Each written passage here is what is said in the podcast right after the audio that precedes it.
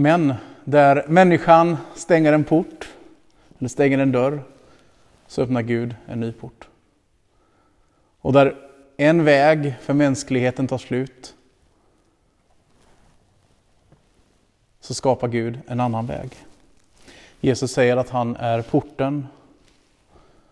Porten till Eden säger han inte, men han säger att han är dörren.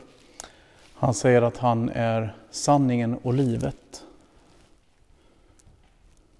Och många människor kom att vandra med Jesus och samlades runt honom. Många följde honom, många bekände honom, men en del kom också smygande om natten. Och en sån person var Nikodemus, som var en av de äldste i Israel, en av de lärde. Han satt i stora, stora rådet och han var farisé.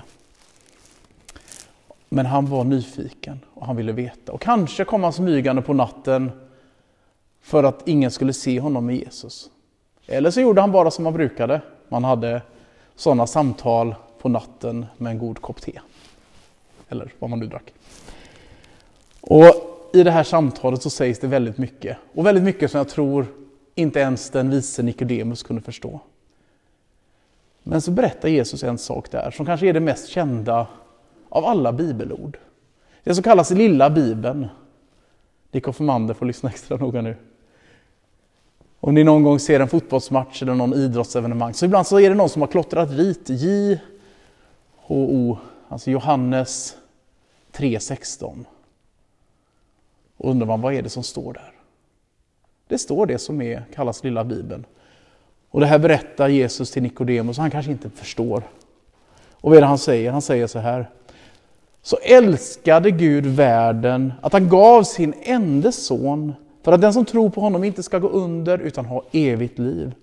Ty Gud sände inte sin son till världen för att döma världen utan för att världen skulle räddas genom honom. Och han kanske inte förstod vad det här betydde. Kanske förstod han det efteråt.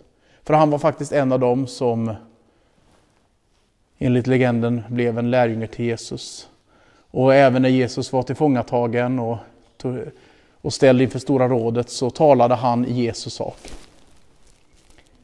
Det första är att Gud älskar hela världen.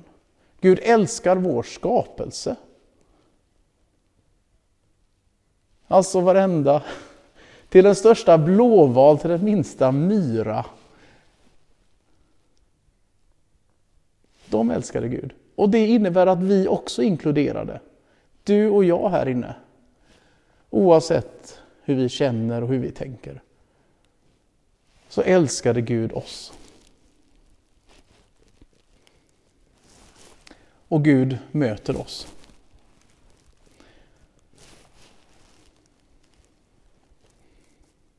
Och så står det för den som tror.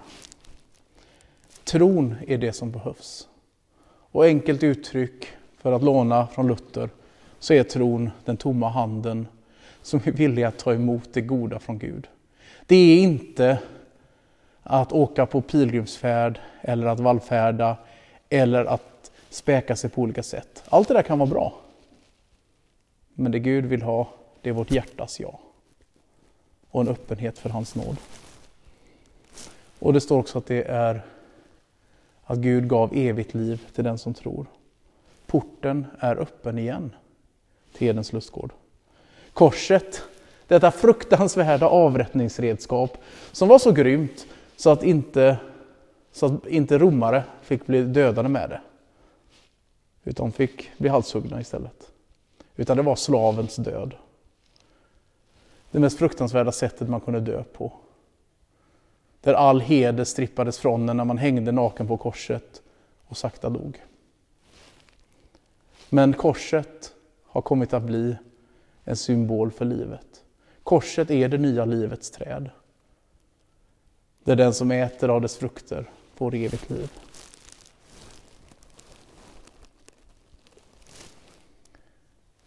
Och till sist. Jesus valde att gå den här vägen för din och min skull. Det är det som fastan handlar om. Att Jesus väljer att gå upp för att fira påsk i Jerusalem. Trots att människor jublar och ropar och är glada runt honom. Och man både tänker att han ska bli den nya Messias eller den nya kungen. Men han vet att han går smärtornas väg till mötes. Och på ett sätt tror jag nog vi många vet om att det är den vägen som vi också vandrar just nu. Mitt i sjukdomar. Vi vet att många kommer dö. Vi vet att det kommer bli mycket lidande. Men Jesus gick den vandringen för vår skull. Och det gör också att Jesus, Guds son,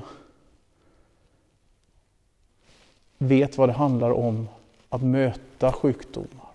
Det står i Jesaja att det var våra sjukdomar han bar. Våra synder, vårt lidande han bar. Det där som inte vi klarar av, det där som inte vi orkar. Så vi får leva i försoningen. Vi får vara heliga, inte av oss själva, utan för att Kristus har gjort oss heliga. Vi får vara förlåtna.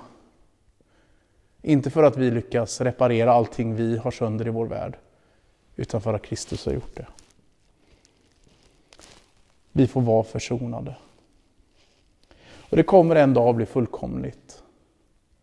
En dag så kommer edens portar att öppna igen. Och då kommer det finnas glädje och inget maktförtryck. Och ingen ondska eller synd, eller lidande eller sjukdom. Och redan nu får vi vandra mot det som Gud har förberett. Vi är inte där ännu. Ännu kommer vi möta lidande, död och motgångar. Det har vi inte blivit lovade att undkomma. Men vi har ett löfte om att Gud är med oss. Och som vår biskop Susanne har som valspråk att, att Gud bär sår. Den Gud vi bär på förstår vad det handlar om att vara ensam, att vara sjuk och så vidare. Och vi får också leva ut försoningen. För är vi älskade av Gud och förlåtna, och är det vår grundposition, som ingen människa kan ta ifrån oss, då kanske vi får vara sådana som väljer att förlåta, som väljer att försöka försona oss. Kanske ta det första steget.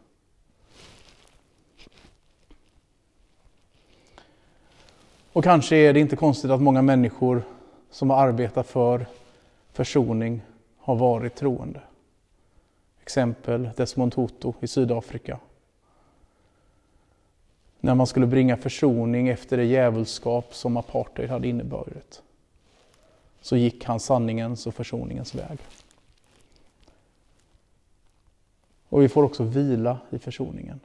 Oavsett vad som än händer så är vi i Guds händer.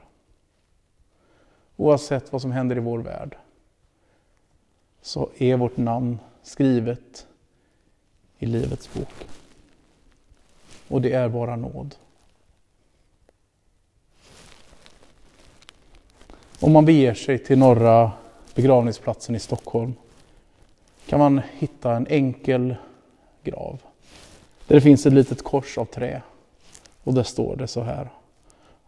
Ave crux spes unica. Och det där var på latin. Och det betyder var hälsad mitt kors. Var hälsad kors, mitt enda hopp. Och i den graven där det här korset står så vilar August Strindberg.